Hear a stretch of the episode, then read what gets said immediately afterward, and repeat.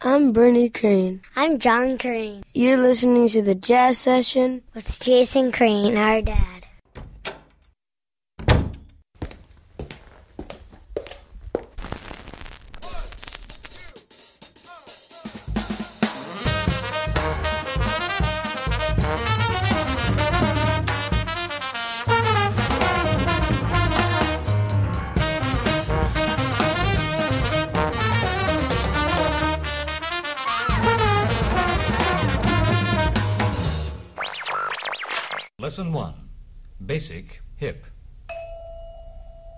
Welcome to the Jazz Session. I'm Jason Crane. The Jazz Session is sponsored by Matt Rock, Murat Verdi, and Kyle Quas. This is episode 414 for October 18th, 2012. There are four shows remaining, and today's guest is Peter Hum.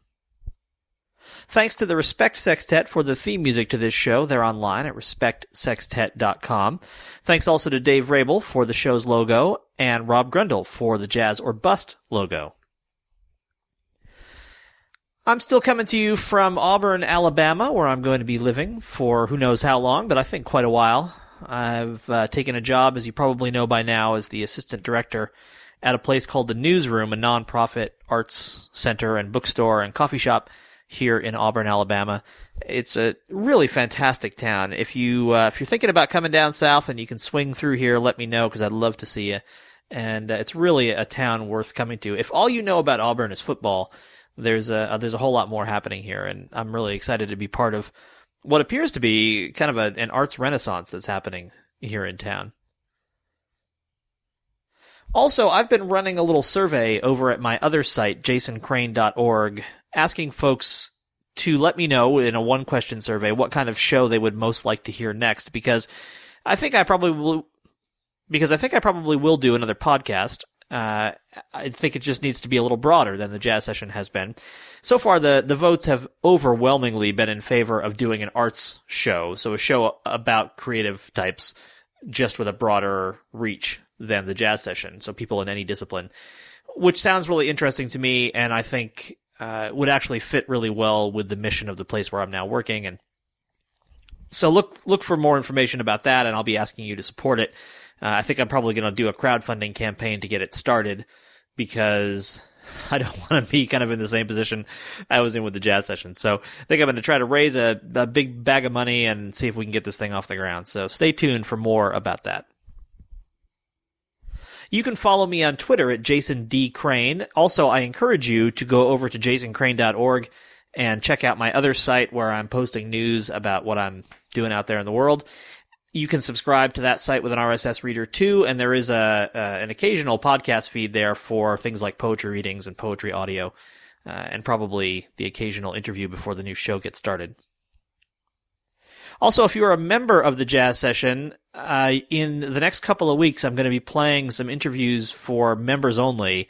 So, or I should say, posting some interviews there for members only. I'll be sending out a member mailing about that too. But just to let you know, keep your eyes on that member section because uh, there'll be three interviews that will not air on the show uh, because they're about albums that just haven't come out yet. And so I've been holding on to them, holding on to them. But I cleared with the artists to post them in the member section. So you'll get to hear three interviews in the member section that only members will get to hear. My guest today is Peter Hum. If you're at all connected to the online jazz world, the jazz blogosphere, if you will, you've probably come across Peter. He has a popular blog based in Ottawa.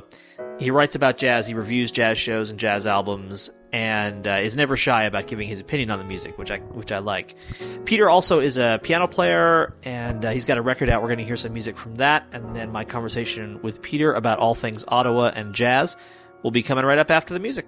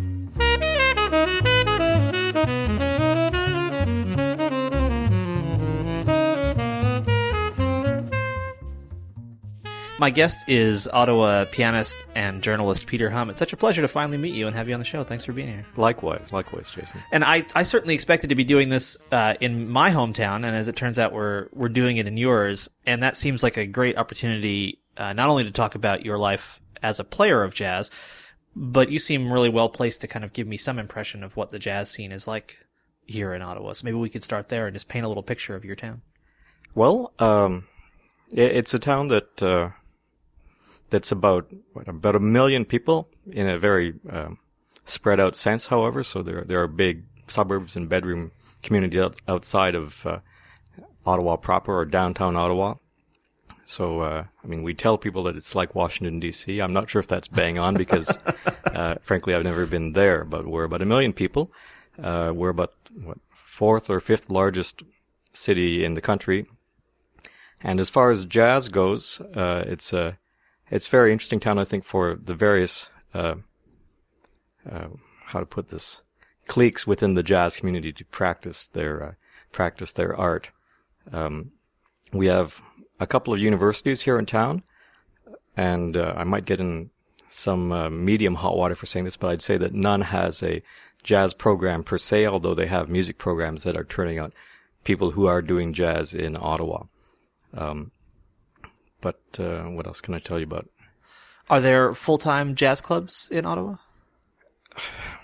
Well, until recently, there was one that was indisputably uh, a jazz club. It was a good restaurant called Cafe Paradiso, which had a policy that had uh, live music there definitely three nights a week and sometimes four, depending on people coming through. But it was the place where, uh, you know, uh, where Sheila Jordan would come and play, where uh, Dave Liebman would come and play, um, where a lot of people hitting uh, Montreal and then Toronto or vice versa would play because we're situated uh, about four hours from Toronto and about two hours from Montreal. So it made for a nice circuit for people passing through central Canada. Okay.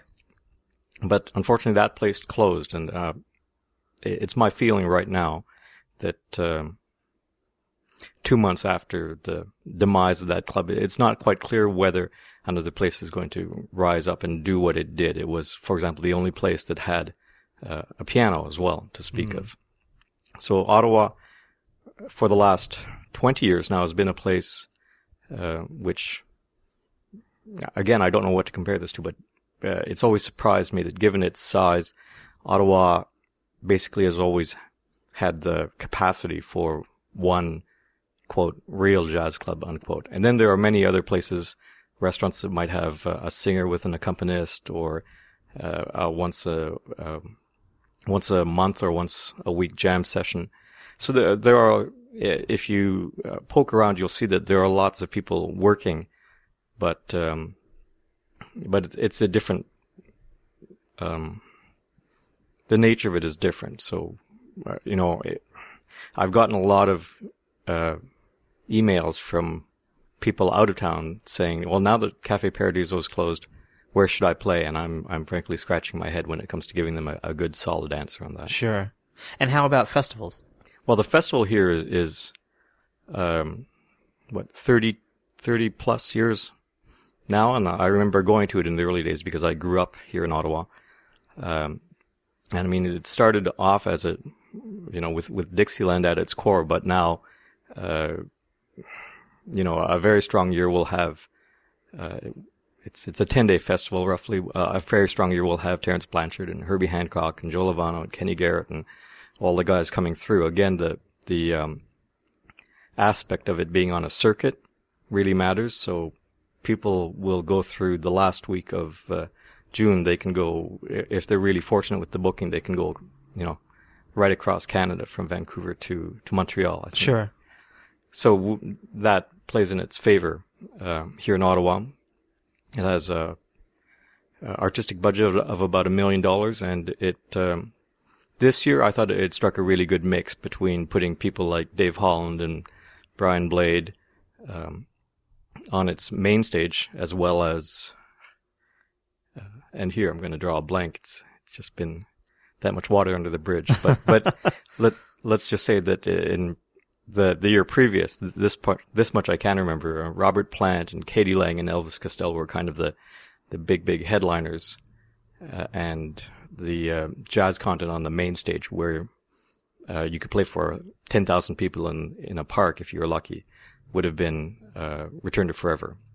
So I think there would be, um, for my tastes anyway, a uh, well a more diverse lineup on the outdoor main stage with respect to jazz and non-jazz. And then meanwhile, there would be dozens and dozens of, um, you know, um, incontrovertibly jazzy concerts indoors at, at Okay. a number of rooms that, that are good places to play.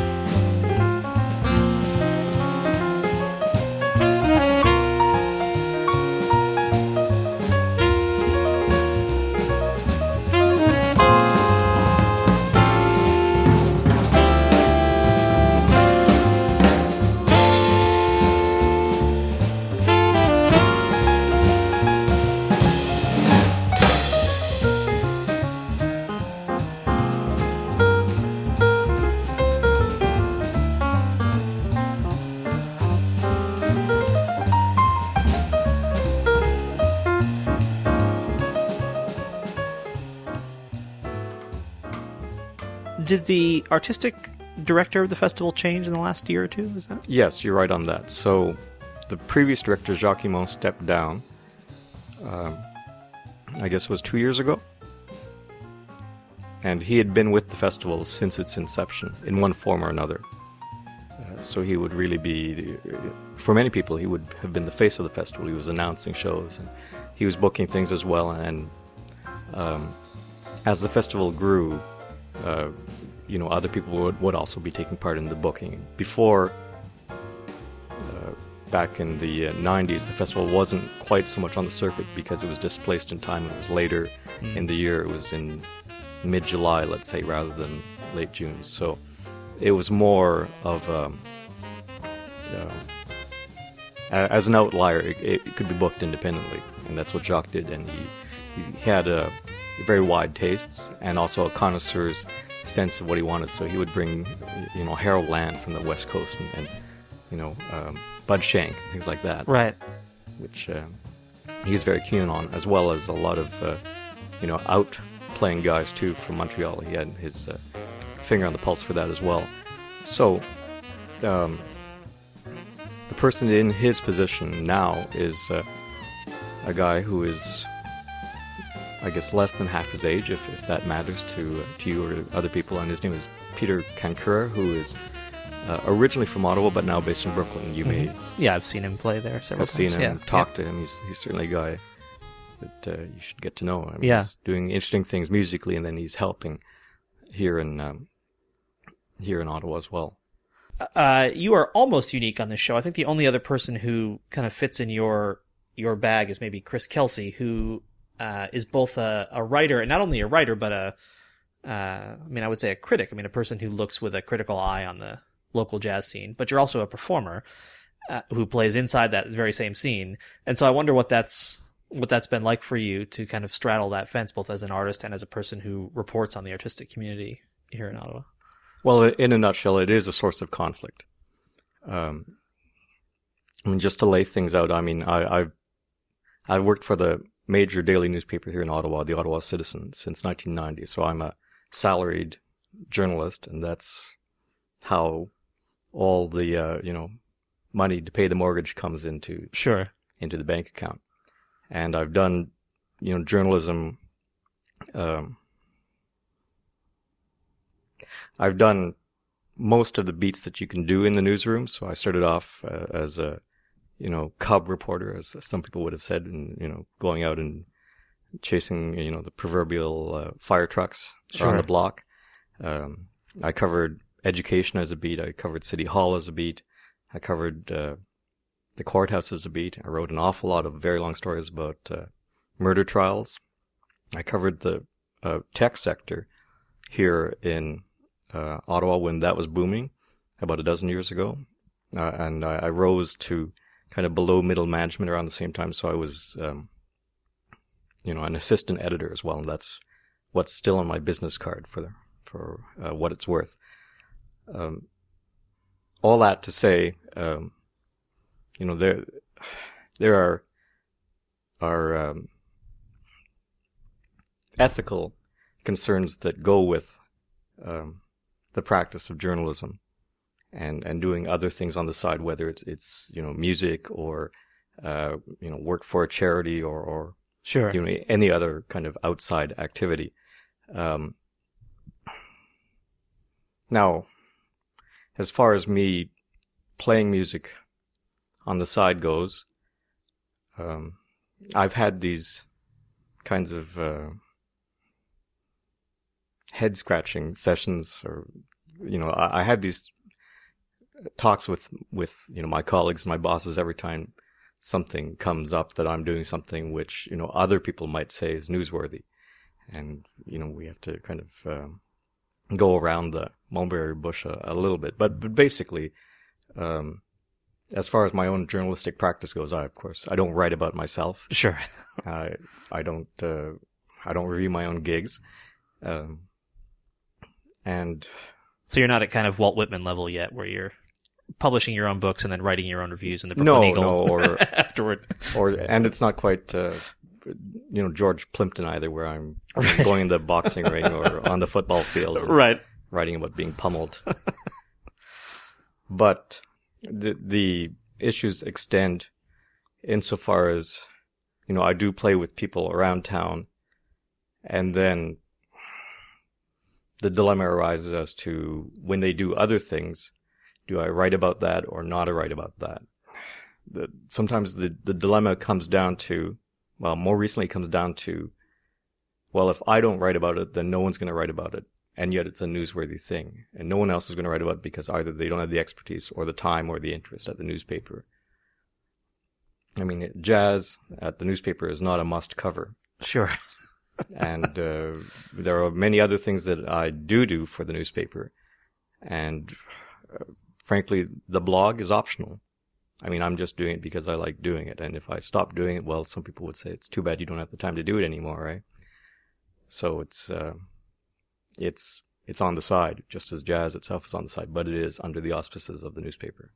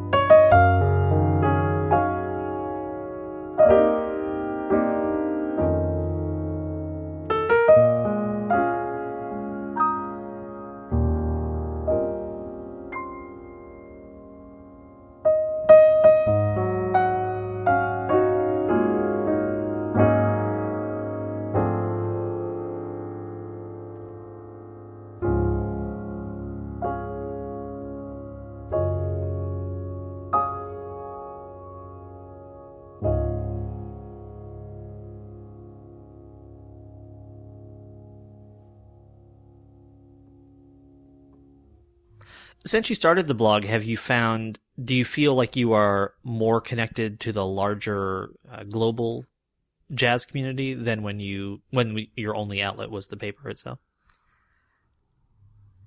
Yeah, I definitely feel more connected, and I'm, I'm really feel fortunate to be able to say that the answer to your question is yes. Uh, prior to the blog and prior to the internet, I mean, I was I was always writing about jazz on the side, especially come jazz festival time for the newspaper. I think I've covered the festival here for 18 years or something like that. Although I was meanwhile doing those other beats, Sure. the other uh, 11 and a half months of the year. But, uh, you know, I, I had been uh, interviewing Joe Lovano and Tom Harrell and Fred Hersch back in the 90s. So I had all of that to go on. And, and as well, I was writing a, a CD review a week or something like that for the newspaper. But once the blog started, which was uh, four and a half months, four and a half years ago, excuse me, and that was uh, my own initiative, just to go and say to someone, you know, what if I wrote this for you on the blog? Because the newspaper was keen on having bloggers. They said, sure. I didn't really know what I was getting myself into. Then, yes, it, it turned out that over whatever period of time it was that I guess I came onto other people's radar and you know, I'm not very good at measuring things, but it, it would seem that um you know, the the readership of my blog, such as I can tell, is is all over the place. And I guess for want of a word, it's it's international.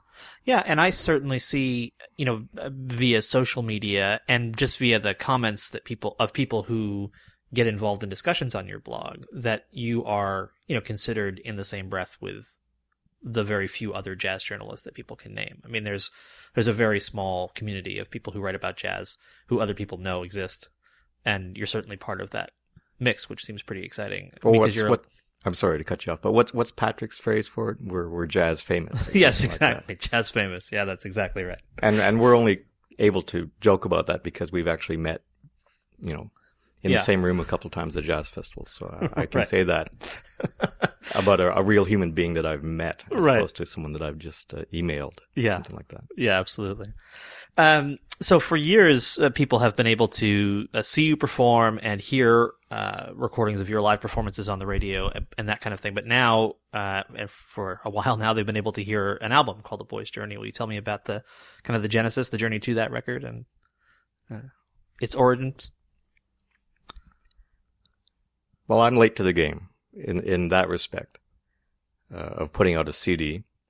I mean, years and years and years ago, when uh, I'm nearing 50 now, but when I was in my teens, I was getting into jazz the same way that uh, most people my age probably were through high school music programs and and through friends friends that were like minded. So a lot of friends that I have from high school and especially in university, where I did not study music but hung out an awful lot with people who did. Uh, I mean, they are serious players as opposed to you know, serious journalists Right. who do something else play the piano now and, now and again. Um, now the uh, I was very fortunate to have um, through those people and through other circumstances to have had you know very um, uh, you know, I was right up against the window of, of really strong uh, jazz in those days, either as, as a someone in the club, you know, every night watching Woody Shaw play or uh, Zoot Sims play, um, or I was very lucky back then to have played with a few people like uh, these are you know top Canadian players. I think people would agree. Sonny Greenwich, the guitarist, uh, Phil Nimmons, the clarinetist, Reg Schwager, the guitarist, and and that was only by virtue of the fact that in the town that where I went to university, which is Kingston, Ontario, that uh, you know they, they picked me as opposed to the other guy who, you know, might have been um, suited to do the gig. So I, I was able to do that, and then around that time and, and soon after, I was able to play with uh, people who, you know, are, are, are monstrously good now. Um, as far as me arriving to the point where, despite being a journalist who, uh, you know, had a lot of um, passion for music and was writing about music and was doing the occasional gig to get to the point where I wanted to make a disc. The spark, I suppose, for that was just, uh, uh, you know, a midlife crisis or almost midlife crisis of some sort. You know, my, my father passed about seven years ago and the disc is dedicated to him and the title track is, is a sort of response to his passing because the journey that he made was one where he was born here in Ottawa uh, back in the 1920s, but because his mother uh, died, he and my grandfather went back to China when he was four. So that, that leg of the journey is, you know, the train ride across Canada and then the boat ride across the Pacific and then, you know, more transportation to get inland in China. And then he made the journey back about a decade after that in, in reverse and, and, uh, you know, came back to Ottawa and the, the rest is history. So the, the, his passing, which was seven years ago, as I mentioned, and then, you know, me starting a family right around that time, it, you know, makes you reflect on, you know, what are the important things you want to do. And, um, the answer to that question was, well, I'll, uh, I'm going to try and make a disc, which is what I did with the help of some very good musicians, of course.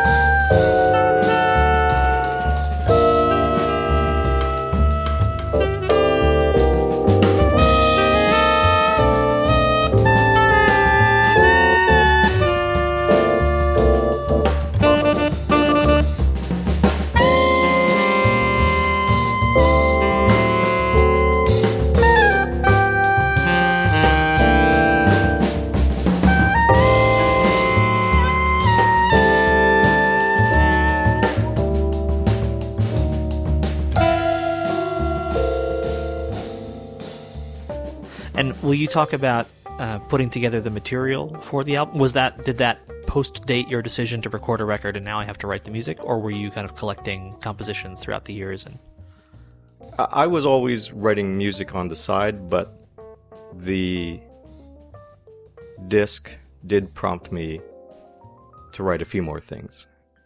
There are, are 10 tracks, I think, and maybe, maybe half were written with the notion that, well, they are going to be on the disc, whereas Mm. the other five were already out there in the world. Something like that. I mean, like, you know, as a journalist, I'm kind of deadline inclined. And so having that, uh, you know, having the project there did, did spur me to write some more, I suppose. can you talk about your approach to writing? Would you say you're? It seems like people break down into the inspirational side or the craft side. The I get up every morning and write for half an hour, or the something strikes me out of the blue and I go and get it down before it disappears. Are you on in one camp or the other, or some mixture of the two? I would have been more of the former, striving to be more of the latter. So, as far as getting up early to write, this is going to sound pathetic to some people. For in recent memory, that was more true of getting up to write the uh, insert the expletive here, the blog. Right. So I was blogging first. I mean, it, life's all about priorities, I suppose. But you know, Sure. my family, my work, my blogging, and the music, and you know, we would shuffle these things depending on, you know, what what's coming up. Um, but you know, some of those tunes came out pretty like the the title piece for my father, A Boy's Journey. It did come out very fast.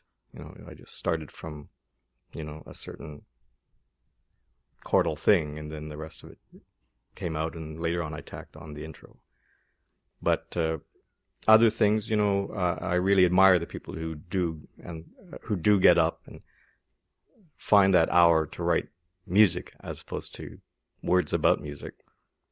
And um, I find I, I, did find that I was able to get in that zone, uh, not as much as I would have liked to, but I was able to do some of that for some of the material on that disc. Will you talk about the very fine players who are on that album with you? Well, that would be a pleasure.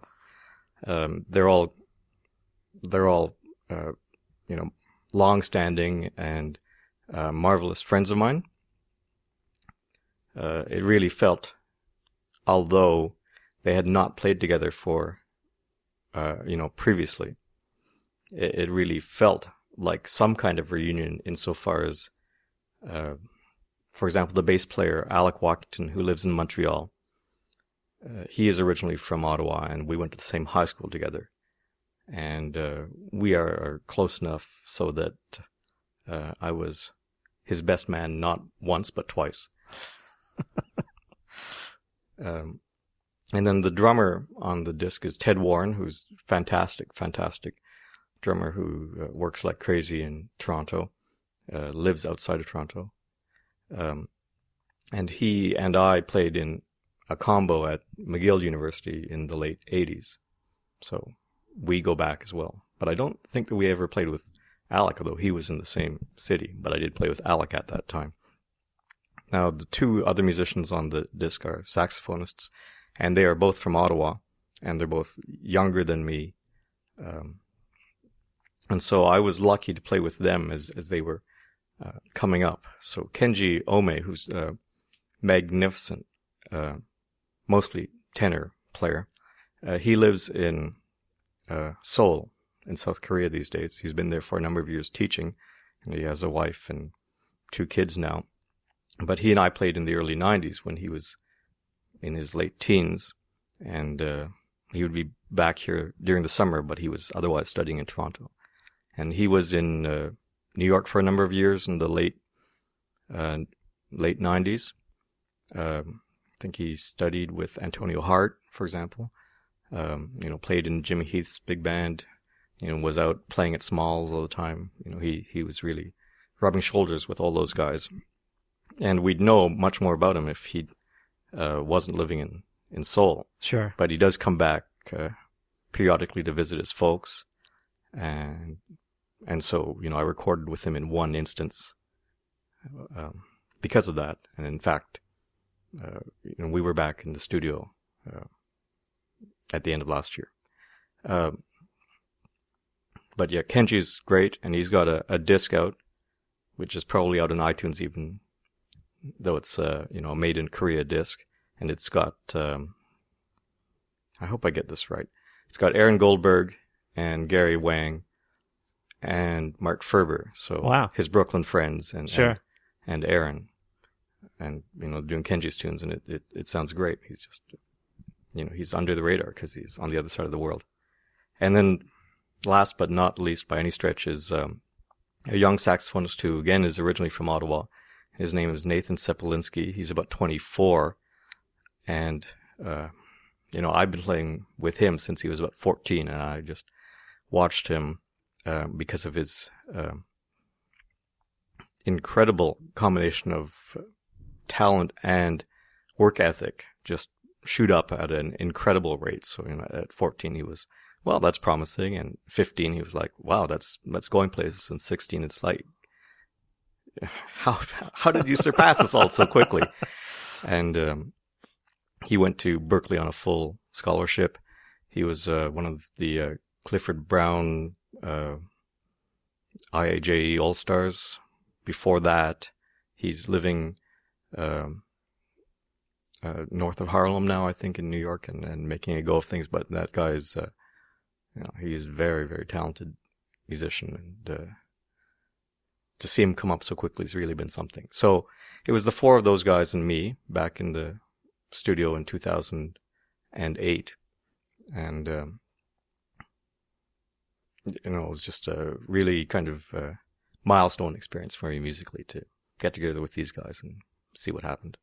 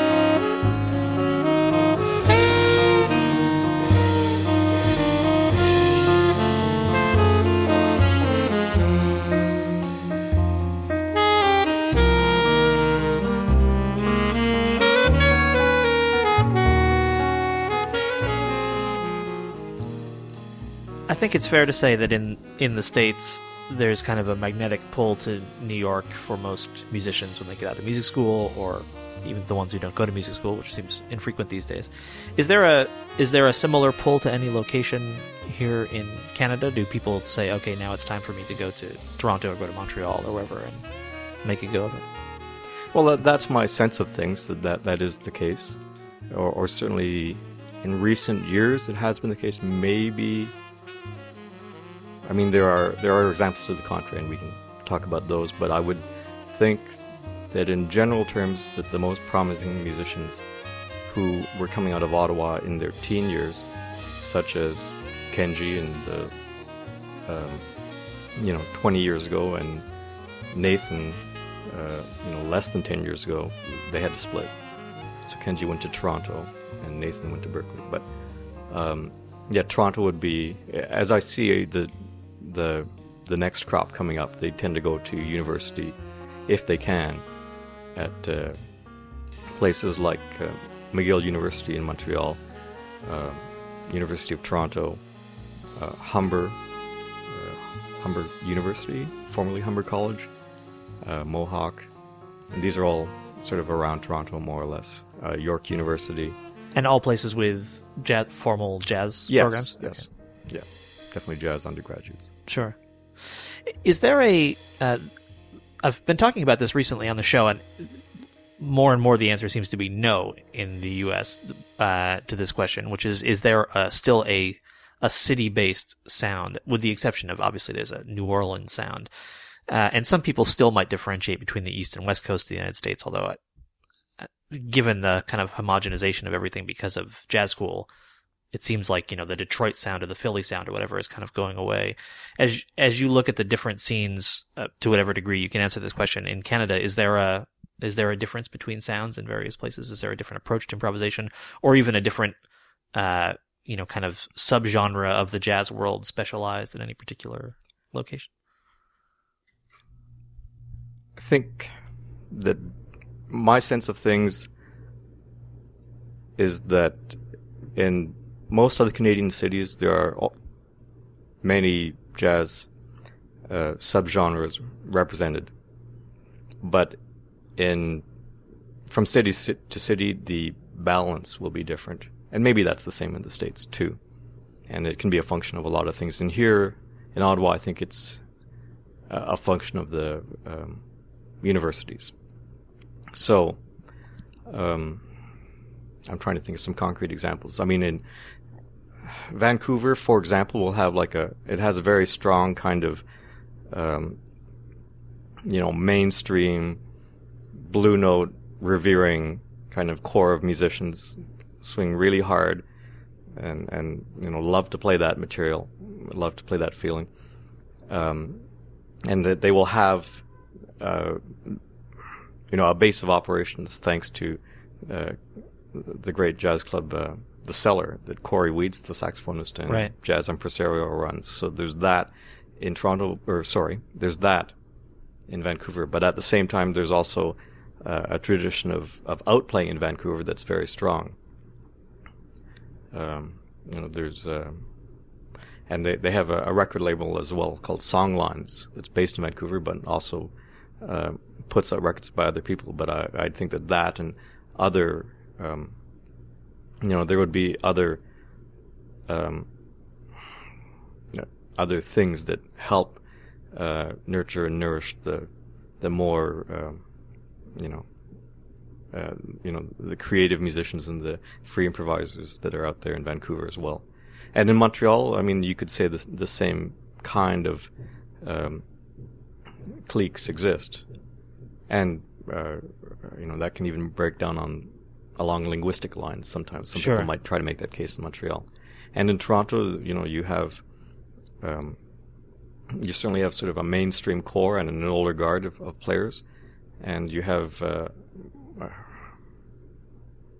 I'm trying. I'm struggling to remember the acronym, but there, there's a, a group of improvising musicians of, of Toronto as well that, that play at a, a number of venues and try to do their thing. So, is there is there a sound that's associated with each city? Probably not in in in a you know in in a singular way, but there might be a sound that's associated with a certain subgenre of a certain city because uh, in Vancouver a lot of people use you know the same kind of um, you know killing swinging rhythm section of uh, you know these these three people like Tilden Webb and on piano and Jodi Proznick on bass and Jesse Cahill on drums. So you know people will play with them or record with them.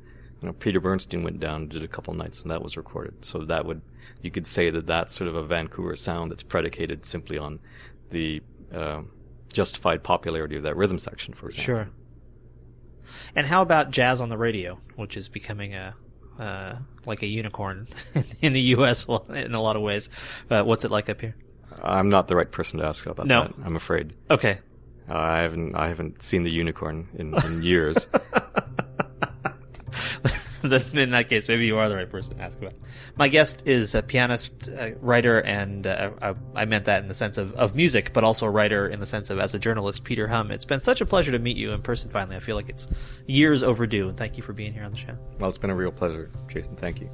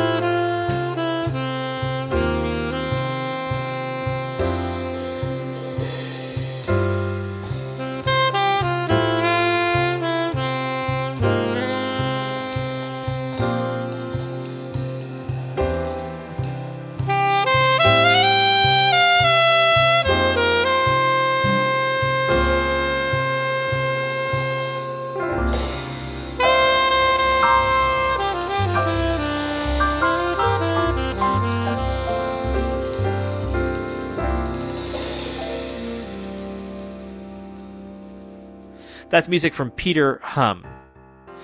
Thank you so much to Peter. Thanks also to uh, Renee Oxen and Craig Peterson, who lent their house to that interview, which is very nice. Made it a lot easier to do.